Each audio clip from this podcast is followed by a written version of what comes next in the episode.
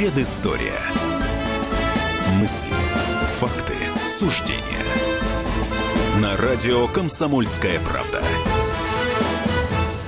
В студии радио «Комсомольская правда» Иван Панкин и мой коллега Павел Пряников, историк, журналист, основатель портала толкователь.ру. В первой части нашей программы поговорим о денежной реформе 1947 года. Павел сейчас ответит мне на главный вопрос, как СССР, первая из участвовавших в войне страна, смогла отказаться от карточек. Карточная система была во всех воевавших странах. Когда была введена, для начала давай ответим на этот ну, вопрос. Введена была карточная система в 1941 году, прям в самом начале войны, июль 1941 года. Там, конечно, в зависимости от регионов э, шло ступенчато. Э, самый поздний срок это начало 1942 года, это Восточная Сибирь.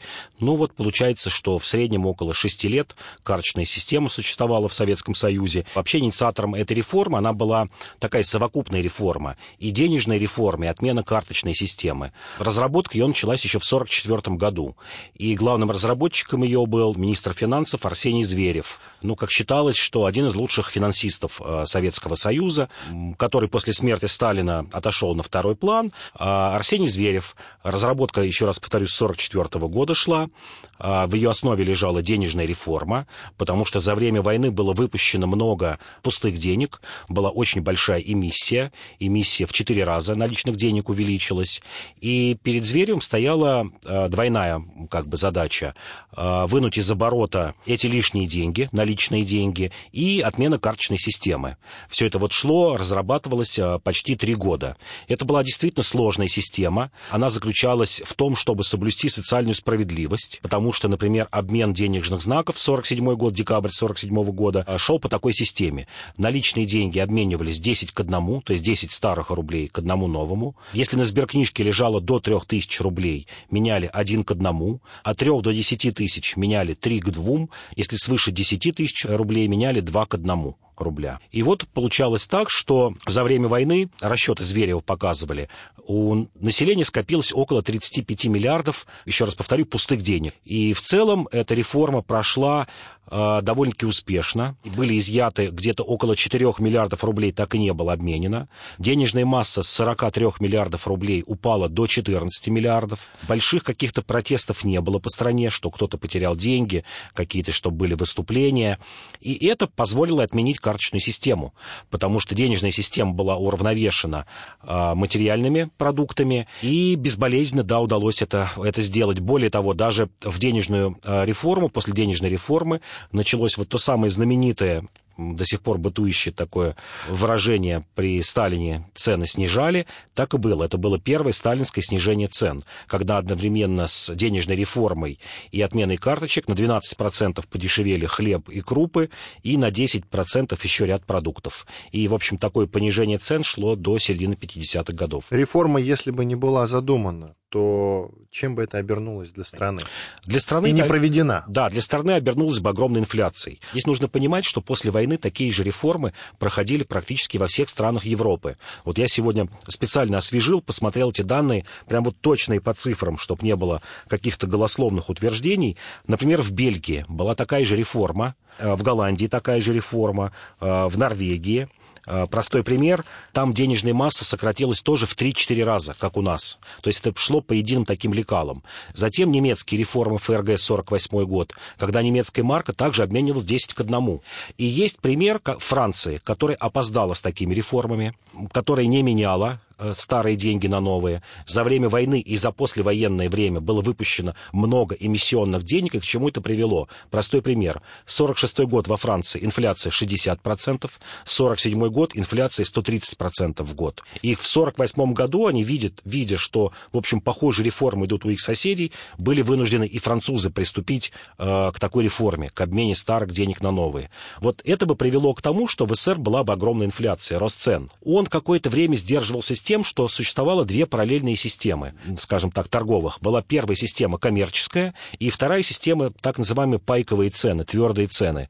То есть то, что по карточкам ты, например, мог купить хлеб, условно говоря, за 5 рублей, а шел в коммерческую торговлю, покупал этот хлеб за 50 рублей. Вот две таких системы было. Мы даже помним вот знаменитый фильм «Место изменить нельзя», когда люди там приходят в коммерческий ресторан. 100 рублевка, если я не ошибаюсь, на чашку кофе только хватало. После 1947 года эти две параллельные системы были ликвидированы. Появилась одна система. Вот если бы этой реформы не было, я думаю, так бы существовали две параллельные системы, хождение как бы двух видов рублей, двух видов распределения. Либо была огромная инфляция, вот как во Франции, по 100, по 200 процентов в год. Ты говоришь о плюсах, а минусы этой денежной реформы в чем? Минусов я как-то больших минусов не вижу. Я вижу единственный минус, просто понимаю, как в то время, скорее, минус психологический, когда а, тебя ошарашивают, что вот с сегодняшнего дня начинается реформа, что тебе нужно куда-то бежать. Притом она силовая, идти. насколько я понимаю. Силовая? Да, да, давалась неделя, неделя на обмен, либо ты должен Строго был... наказание какое? Ну, наказание никого нет, просто твои деньги пропали бы. Ну, ты мог поменять 10 к одному. У тебя, вот, например, был миллион рублей, ты бы всего лишь 100 тысяч получил бы. А если бы у тебя был миллион на сберкнижке, ты получил бы за них 500 тысяч рублей. В пять раз больше. То есть людей заставляли вкладывать? А не вкладывать уже нельзя было тогда вложить. Какие-то люди знали о том, что готовится такая реформа. Кстати говоря, когда Берию судили, вот мы в одной из прошлых передач говорили, у Берии было много статей. Э, не только там шпионаж английский. И одна из статей была, у него была статья мошенничества. Считалось, что он вот в эту реформу, Берия, 40 тысяч рублей за три дня, узнав, что будет реформа, 40 тысяч рублей пошел и положил на сберкнижку наличные, чтобы эти деньги не пропали. Это фигурировало тоже вот в большом перечне статей у Лаврентия Берия в, в декабре 53 -го года. Что ему инкриминировали? В чем смысл? Мошенничество. Мошенничество. Сегодня это назвали Потому бы... он знал. Знал, да, знал, пошел, положил на сберкнижку. Сегодня называют э, инсайдерской информацией.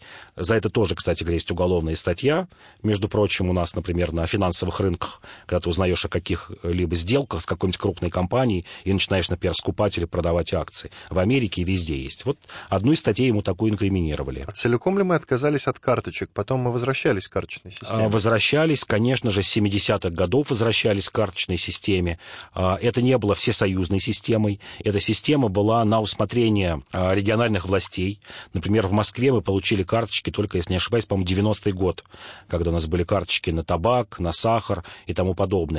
А в каких-то регионах, например, Оренбург, э, Екатеринбург, там вот Вологда, Кострома, вводились карточки, начиная с середины 70-х годов, например, на мясо.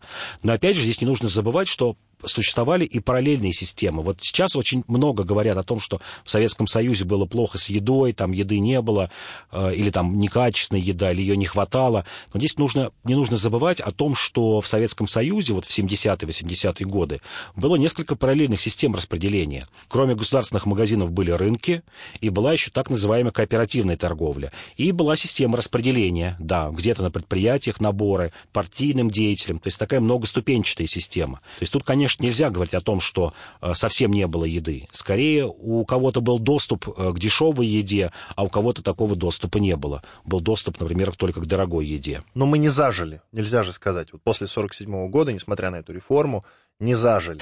Не зажили, да, не зажили. А, эта реформа, как сейчас уже вот стало понятно, когда есть какие-то расчеты экономические, она, конечно, довольно-таки сильно а, прибавила благосостоянию горожанам. Крестьяне были в числе проигравших. Вот самый пик налоговой нагрузки на крестьян – это как раз конец 40-х, начало 50-х годов. Когда мы говорим, что вот стабильный рубль стал, э, отмена карточной системы, это все объяснялось тем, что теперь крестьянин со своих приусадебных участков должен был платить налогов в два, а то и в три раза больше. Это привело как раз э, к тому, что крестьяне, например, стали резать крупнорогатый скот, тот, который был у них в личной собственности, заменять его, например, козами. А, так и называлась корова Сталина в узком кругу коза, потому что на нее налог был гораздо меньше. Налог на яблони. А, яблоки не каждый год дают урожай, ты должен был платить все равно какую-то фиксированную сумму или, скажем, там процент от урожая. Люди вырубали яблони. То есть это ударило по сельскому хозяйству. Вот ну, это вот были еще экономические реформы Сталина, мы о них говорили, есть выпуск, друзья, вы можете найти на сайте kp.ru, в наших архивах в программе «Предыстория» есть такой раздел на сайте kp.fm.ru. Поищите и найдете пять экономических реформ Сталина. Очень интересно, послушайте. Ну а сейчас мы прервемся на рекламу. Иван Панкин и Павел Пряников, историк и журналист. Продолжим после перерыва, но уже будем говорить на другую тему.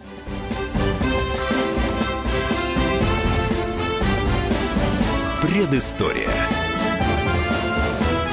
Мысли, факты, суждения. Можно бесконечно смотреть на три вещи. Горящий огонь, бегущую воду и телевизор. А телевидение можно еще и бесконечно слушать в нашем эфире – потому что ведущие Егор Арефьев и Сергей Ефимов просто огонь. И никакой воды, только главное, что стоит посмотреть, а чего лучше никогда не видеть. Программу «Глядя в телевизор» слушайте по средам с 8 вечера по московскому времени.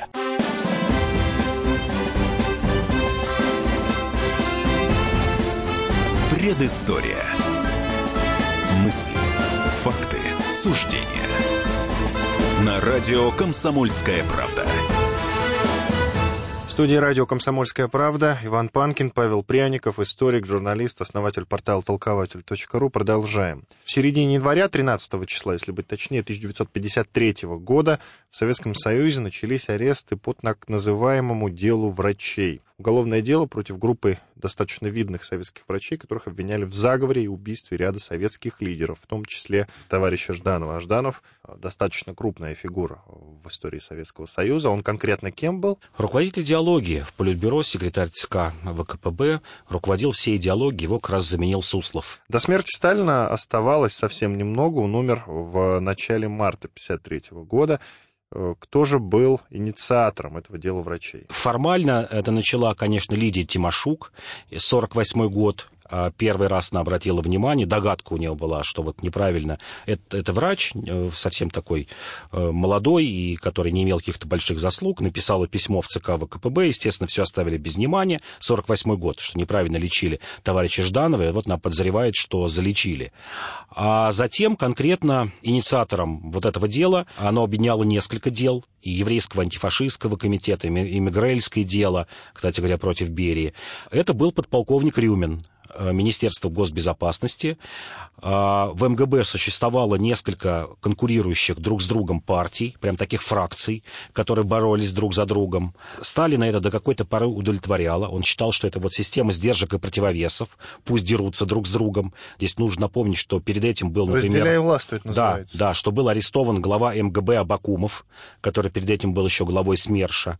На его место назначен Игнатьев. Рюмин этот процесс, скажем так, возбуждения уголовных дел начал еще в 1950 1951 году. Дело ни шатка, ни валка, дело как-то год шло. И вот в конце октября 1952 года он пишет письмо Сталину о том, что вот надо интенсифицировать это дело. И в октябре 1952 года, ну уже ноябрь, по-моему, 29 октября он написал письмо, и в ноябре эта машина закрутилась. Но здесь нужно понимать, что вяло крутилась она где-то с 48 по 52 год, 4 года. Это было и дело космополитов, когда оно было скорее не уголовным, а такое, я бы сказал, общегражданское дело низкопоклонство перед Западом, которое задевало практически всю интеллигенцию советскую. Когда, например, ссылаться в своих научных работах или художественных работах на западные произведения, это считалось низкопоклонством. Хотя, например, в науке принято ссылаться на исследования каких-то своих коллег. А это дело еврейского антифашистского комитета, которое шло тоже с 1948 года. Это Мигрельское дело, когда подозревали, что в Грузии зреет меньшевистский заговор, и его жертвой, кстати говоря, должен был пасть Лаврентий Берия. И, наконец, это дело вот действительно врачей-отравителей, или там дело против сионистов. Причем оно закрутилось до такой степени, что уже а, в феврале 1953 года, через месяц, а, стали брать врачей и не еврейской национальности. Вот специально посмотрел фамилии врачей Бусалов, Зеленин, профессора, которые не имели никакого отношения к еврейству. Чисто русские профессора, но просто попали под эту гребенку. Заговор не только еврейский среди врачей, а вообще всех врачей, что это вот враги выбрали такую форму, скажем, борьбы с советской властью, что чуть ли не каждый второй врач теперь вот является таким агентом вражеских разведок. И если сначала говорили, что э, еврейские врачи действовали по указке агентства Joint, ну, это такое НКО, как сейчас назвали бы, еврейское э, НКО в США, то затем начали приплетать туда и английскую разведку, и американскую разведку. И это уже стало выходить, ну, стало похоже на какой-то фарс. Причем первым, а, кстати говоря, на то, что это превращается в фарс, а, заметили опять силы в МГБ как ни странно, уже 19 января, 6 дней только прошло после этого, один из следователей э, в МГБ, следователь по особо важным делам, обратил внимание, что что-то тут не так. Когда начинает хватать, звали его Николай Месяцев подполковника МГБ, который тоже пишет письмо Сталину на своего коллегу, тоже подполковника МГБ Рюмина, и говорит, что-то тут не так, что-то тут не сходится, как-то показания не так выбиваются. И, в общем, две эти конкурирующие группировки э, начали бороться друг с другом. И, в принципе, как э, показывают сегодня ну, архивные документы, дело о прекращении, о евреях-отравителях, э, о врачах уже начало спускаться на тормозах 3 марта. Еще вот за два дня до смерти Сталина иногда говорят, что вот смерть Сталина прекратила э, это дело, которое превратилось в фарс. Вот оно прекратилось немножко, немножко раньше. 3 марта первые пошли указания о том, что нужно прекращать и кого-то выпускать из тюрем. И чем еще знаменательно это дело врачей? Тем, что это были первые люди, которых выпустили из э, застенков МГБ, в прямом смысле слова, из Лефортовской тюрьмы, из других тюрем, извинились перед ними и реабилитировали.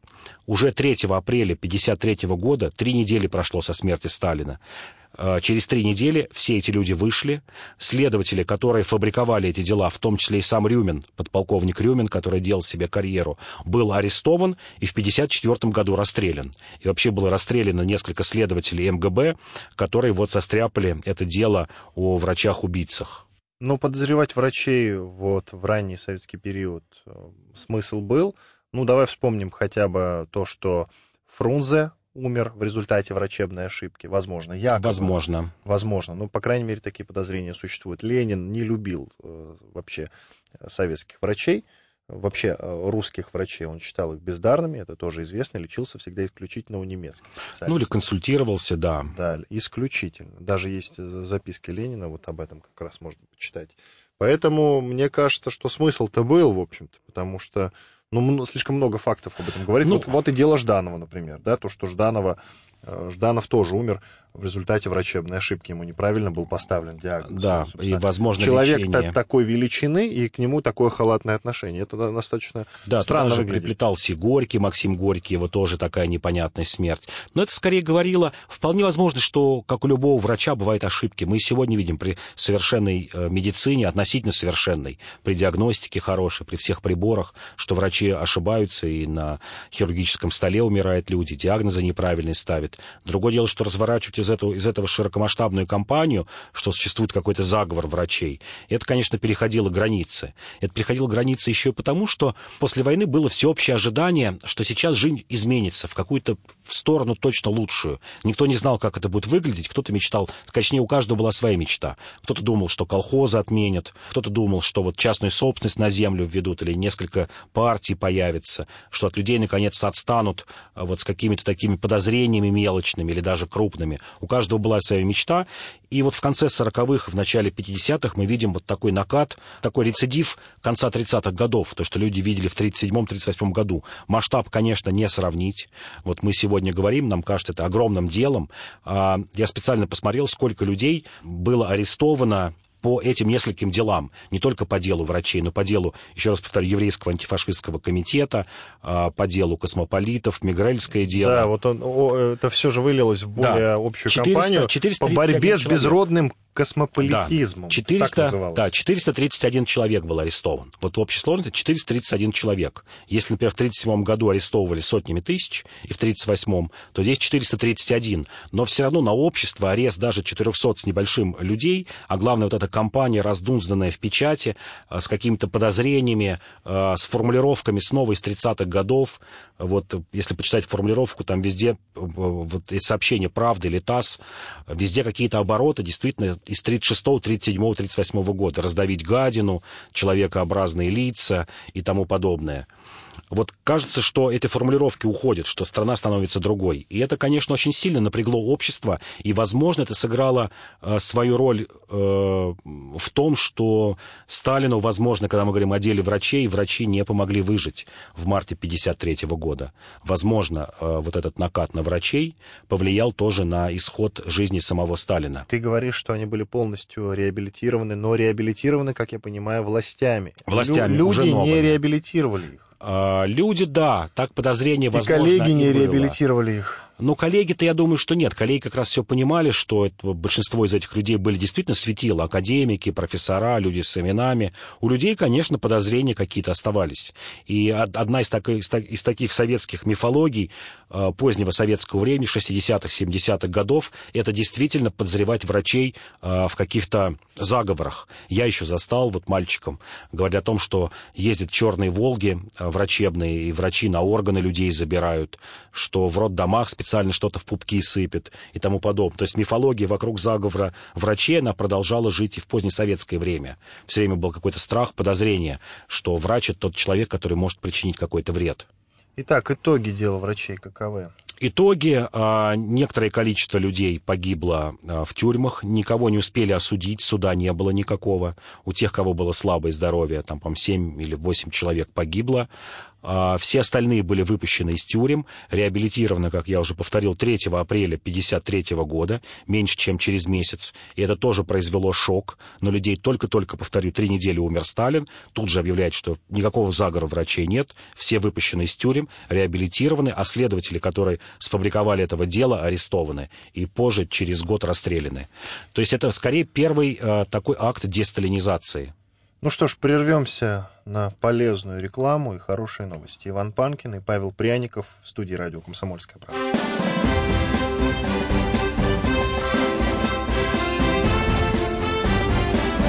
Предыстория.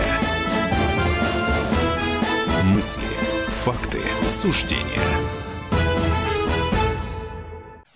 Товарищ адвокат! Адвокат! Спокойно, спокойно. Народного адвоката Леонида Альшанского хватит на всех. Юридические консультации в прямом эфире. Слушайте и звоните по субботам с 16 часов по московскому времени.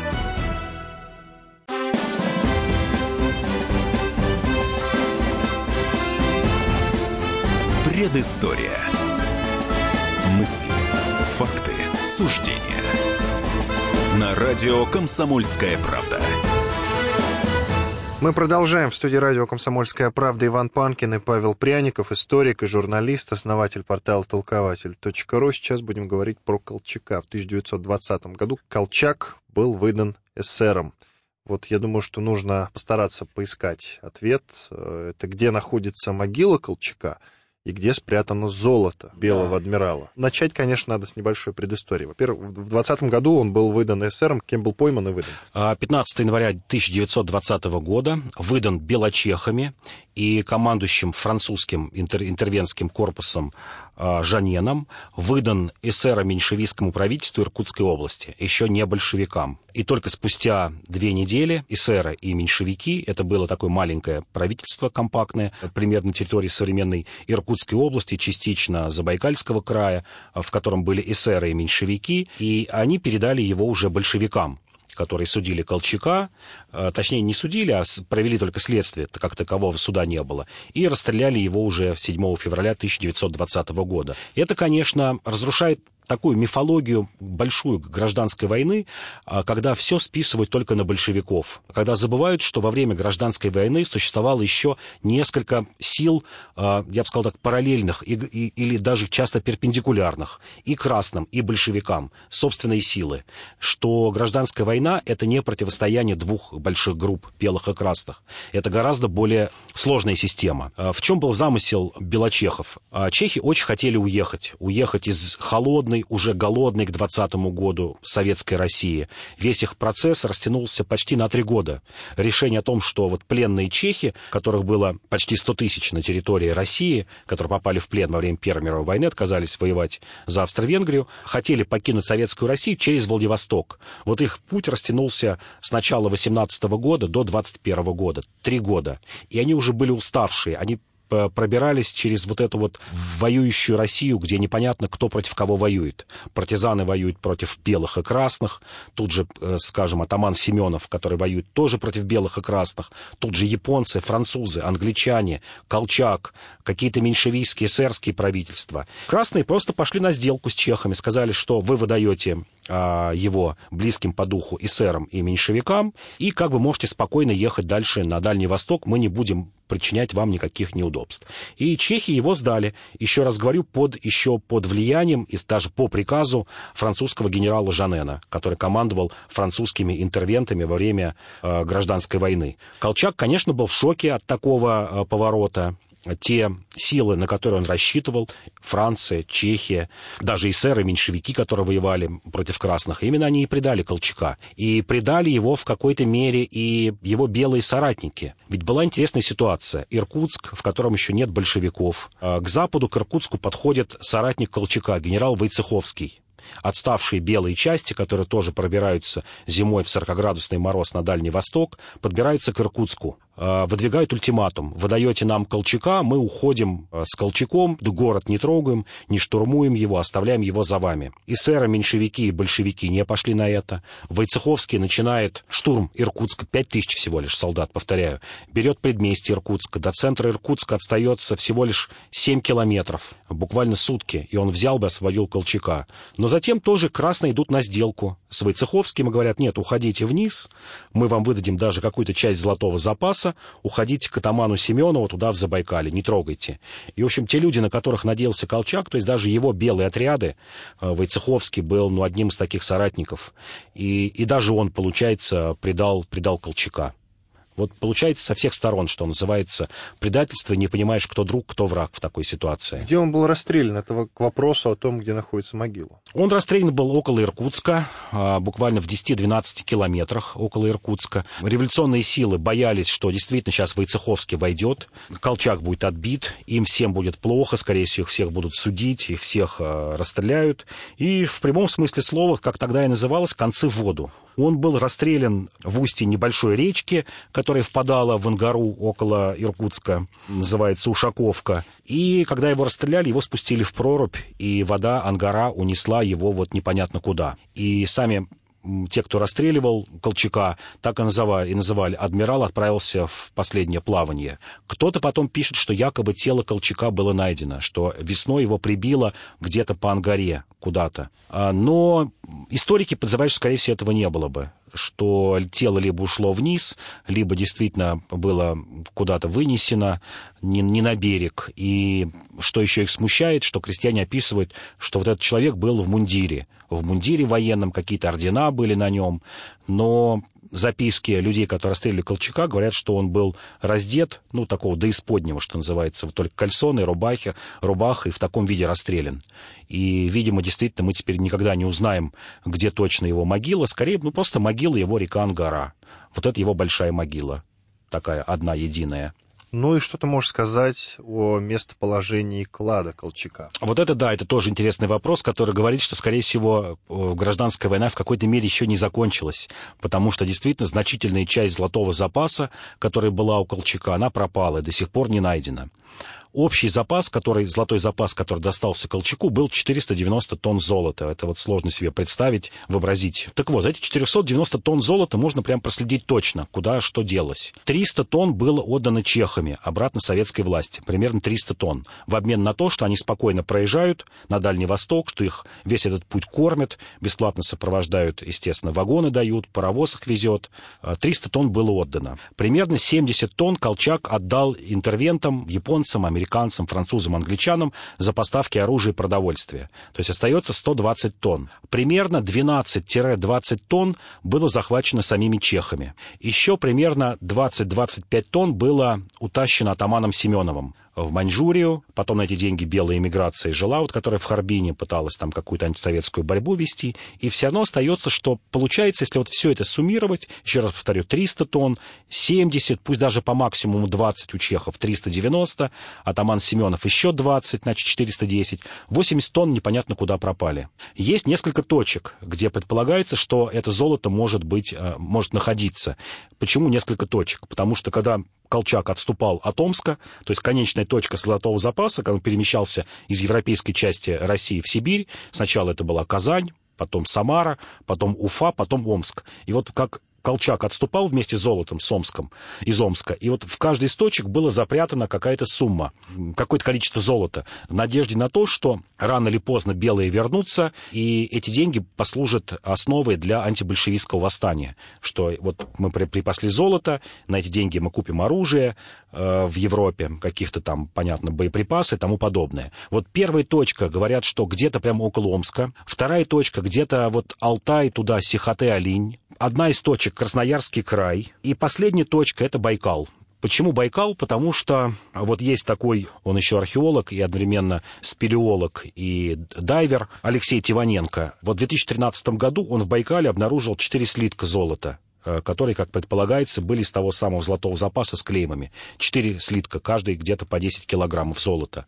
Но так как в Байкале, Байкал огромные, огромные толща воды, там 2, 3, 4 километра доходит глубина. И на такой глубине искать и по прошествии, ну, уже вот примерно 100 лет, чуть меньше, 97 лет получается, видимо, какой-то слой ила, там на глубине темно, но теоретически там может быть действительно часть вот этого золотого запаса, несколько десятков тонн именно в, э, на Байкале. Потому что, еще раз повторю, вот все три точки первые, о которых я говорил, Омск, Сихотэ-Алинь и Красноярский край, это такие домыслы, никто ничего не находил.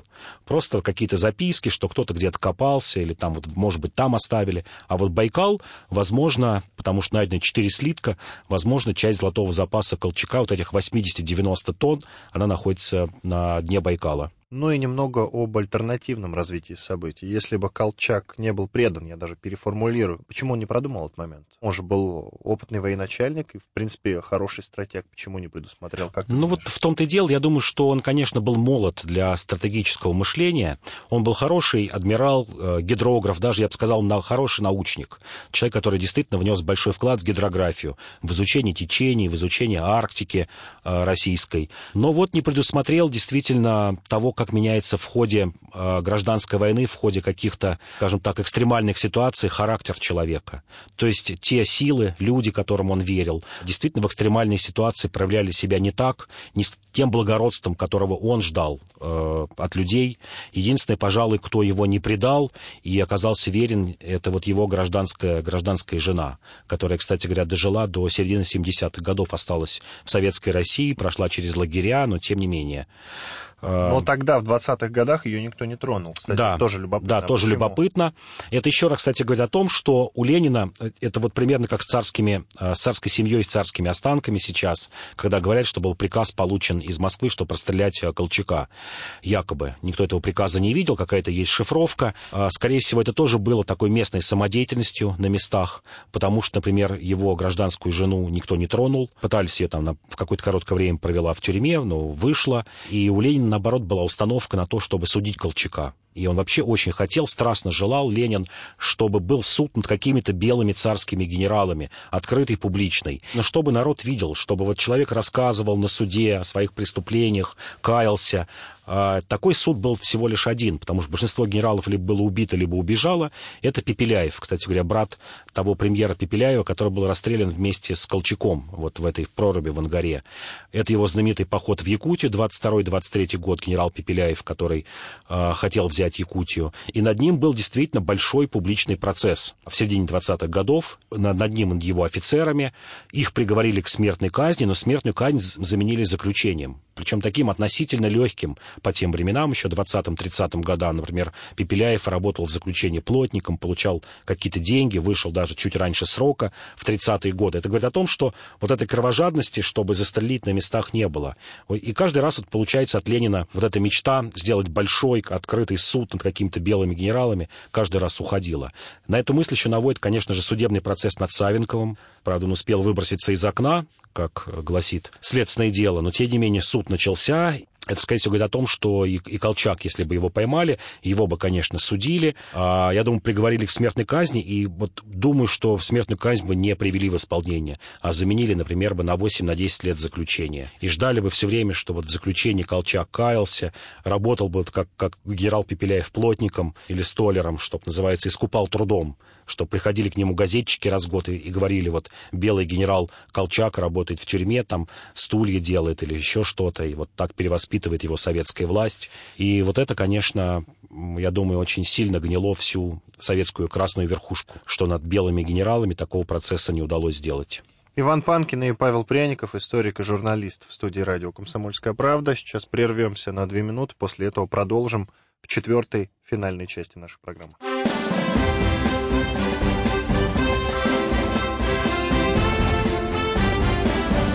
Предыстория. Мысли, факты, суждения. Мигранты и коренные жители. Исконно русское и пришлое. Культурные конфликты и столкновения менталитетов. Пресловутый НАЦ-вопрос встает между нами все чаще и острее. Ставим его ребром на радио «Комсомольская правда». Программу «Национальный вопрос» слушайте каждую пятницу после семи вечера по московскому времени.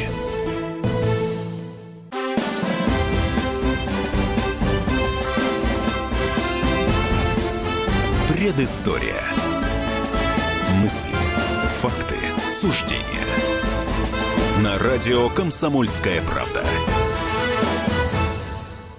Иван Панкин и Павел Пряников, историк и журналист, по-прежнему в студии радио «Комсомольская правда». Четвертая финальная часть нашего сегодняшнего выпуска. И в этой части поговорим на очень любопытную тему о русской колонии в Африке. С 1886 года по 1889 года казаки осваивали русскую колонию в Африке на территории нынешней Джибути на берегу Красного моря. Колонию они назвали, сейчас вы будете смеяться, Новая Москва. Москвичи, да и не только москвичи, знают, что Новой Москвой, ну, по крайней мере, сегодня мы называем территорию вокруг Москвы, которая сейчас активно осваивается, там строятся новые дома. Итак, э, добро на это дали высшие круги в Петербурге, в первую очередь морское министерство, которое мечтало сделать там базу для русского флота. Устное согласие дал и царь Александр III, но появление русской колонии взбесило Францию, которая осваивала там в тех же местах территорию нынешней Сомали. Павел, а почему это Александр III, который, в общем-то, не был трусом, испугался французов? Вот это действительно сложный вопрос. Почему он их испугался? Потому что в то время как раз Франция, конец 1880-х годов, очень искала дружбы с Россией. Еще совсем недавно, 1871 год, Германия э, победила Францию, разбила Францию, вошла в Париж. Прошло 17 лет. У Франции союзников нет. С Англией идет торговая война у нее. С Германией, понятно, это страна-победительница.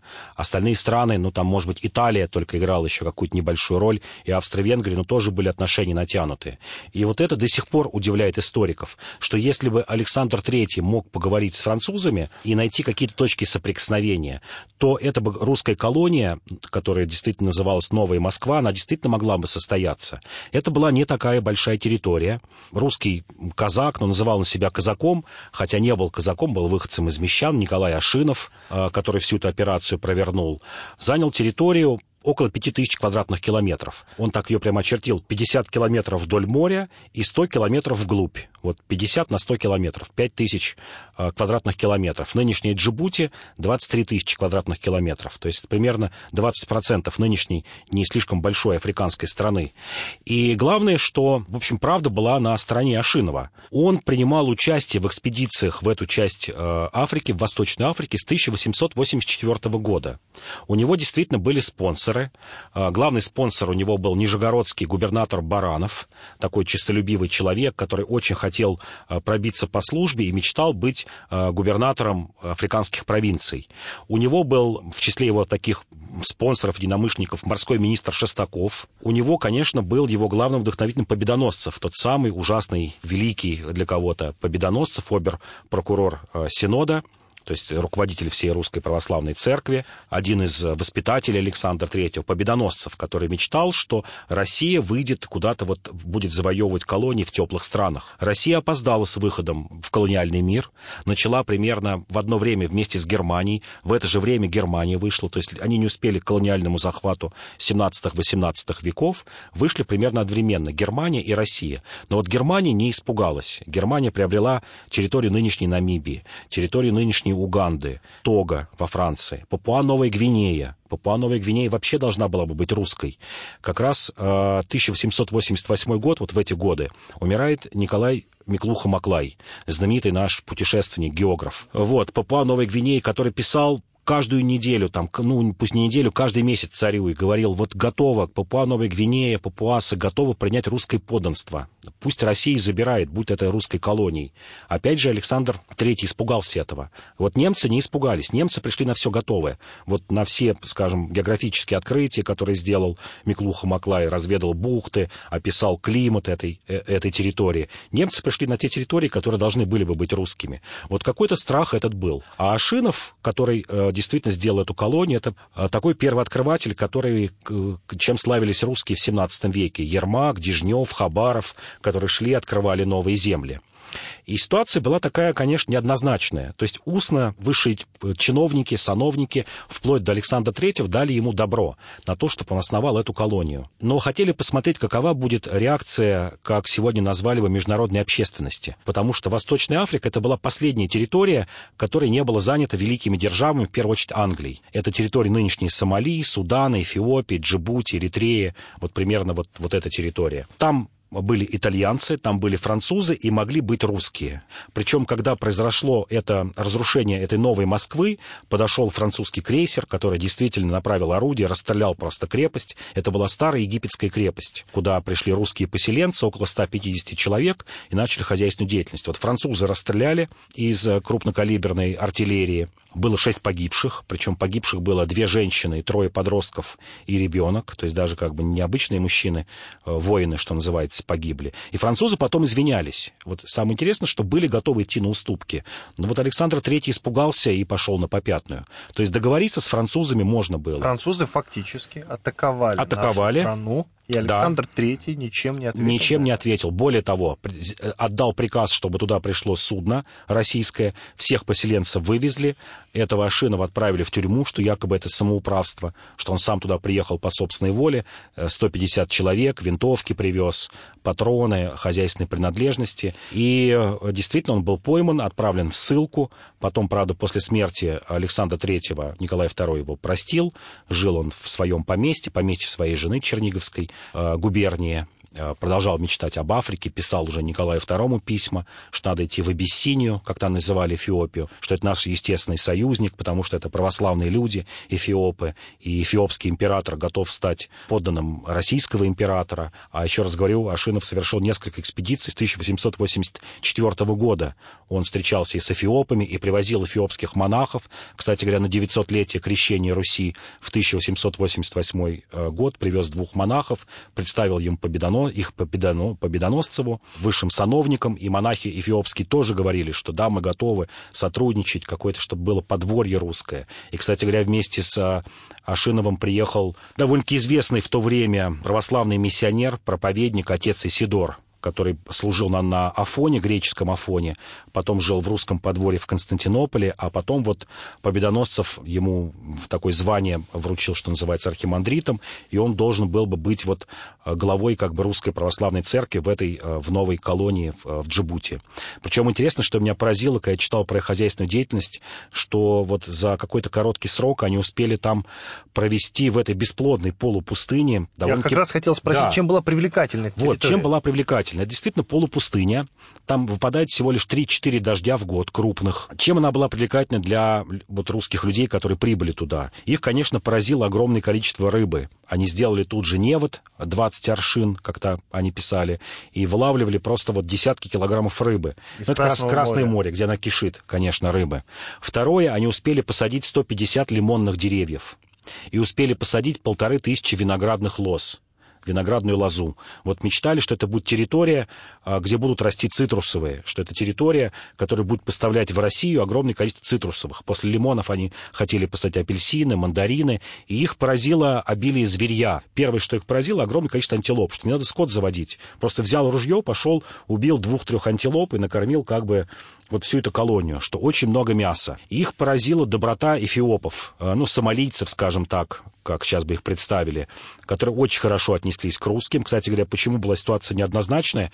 Потому что русские колонисты два раза выкупали эту землю у местных туземных племен. Ну да, по такому же принципу, как, например, голландцы купили Нью-Йорк, у индейских племен, как наши покупали Форт Росс, о чем мы рассказывали. Ну, соглашение было. Первый раз привезли им одеяло, а второй раз, например, 50 винтовок. За 50 винтовок. И местный вождь действительно продал им эту землю. По колониальному праву, который действовал тогда в XIX веке, Россия могла вот вполне забирать эту территорию, потому что не принадлежала никому. Французы были чуть дальше, а французов испугало наличие э, российской военной базы потому что военно-морское министерство, в первую очередь, конечно, военные наши моряки, мечтали о том, что там будет русская а, база флотская с большим запасом угля, и это будет стратегическая база, потому что она находится в самом узком месте Красного моря, это вот между Йеменом и Африкой. И русский флот мог бы блокировать, например, английский флот и любой флот вот в этом узком месте, несколько кораблей. А, конечно, испугались англичане в первую очередь. И как тогда многие подозревали, что вот эта французская атака была инспирирована именно англичанами, которые очень боялись усиления России, появления у нее вот такой мощной колонии в таком стратегически важном месте, вот этом узком перешейке Красного моря, то есть между Аравийским полуостровом и Африканским полуостровом. Но зачем было просто оттуда уходить? Можно было эту территорию тогда просто французам или англичанам продать. Хотя бы продать, да. Вот это действительно удивительно. Вот это удивительно, то, что Россия, как я уже говорил, потеряла Папуа Новую Гвинею, фактически потеряла, которая была. А здесь хотя бы можно было договориться. Договориться с французами. Ну, или а, на другие преференции. Или на другие преференции, на что-то обменять, да. Ой, какая-то грустная страница из российской истории. Иван Панкин и Павел Пряников, историк и журналист. Конечно, заканчиваем на такой не очень положительной, скажем так, ноте. Но, тем не менее, спасибо, что были с нами. Мы вернемся ровно через неделю. До свидания.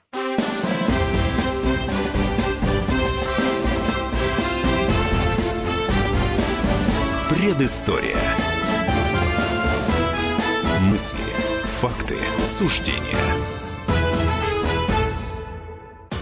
Рецепт приготовления лучшего утреннего шоу от Михаила Антонова и Марии Бачениной. Это очень просто. Берем главные темы из интернета.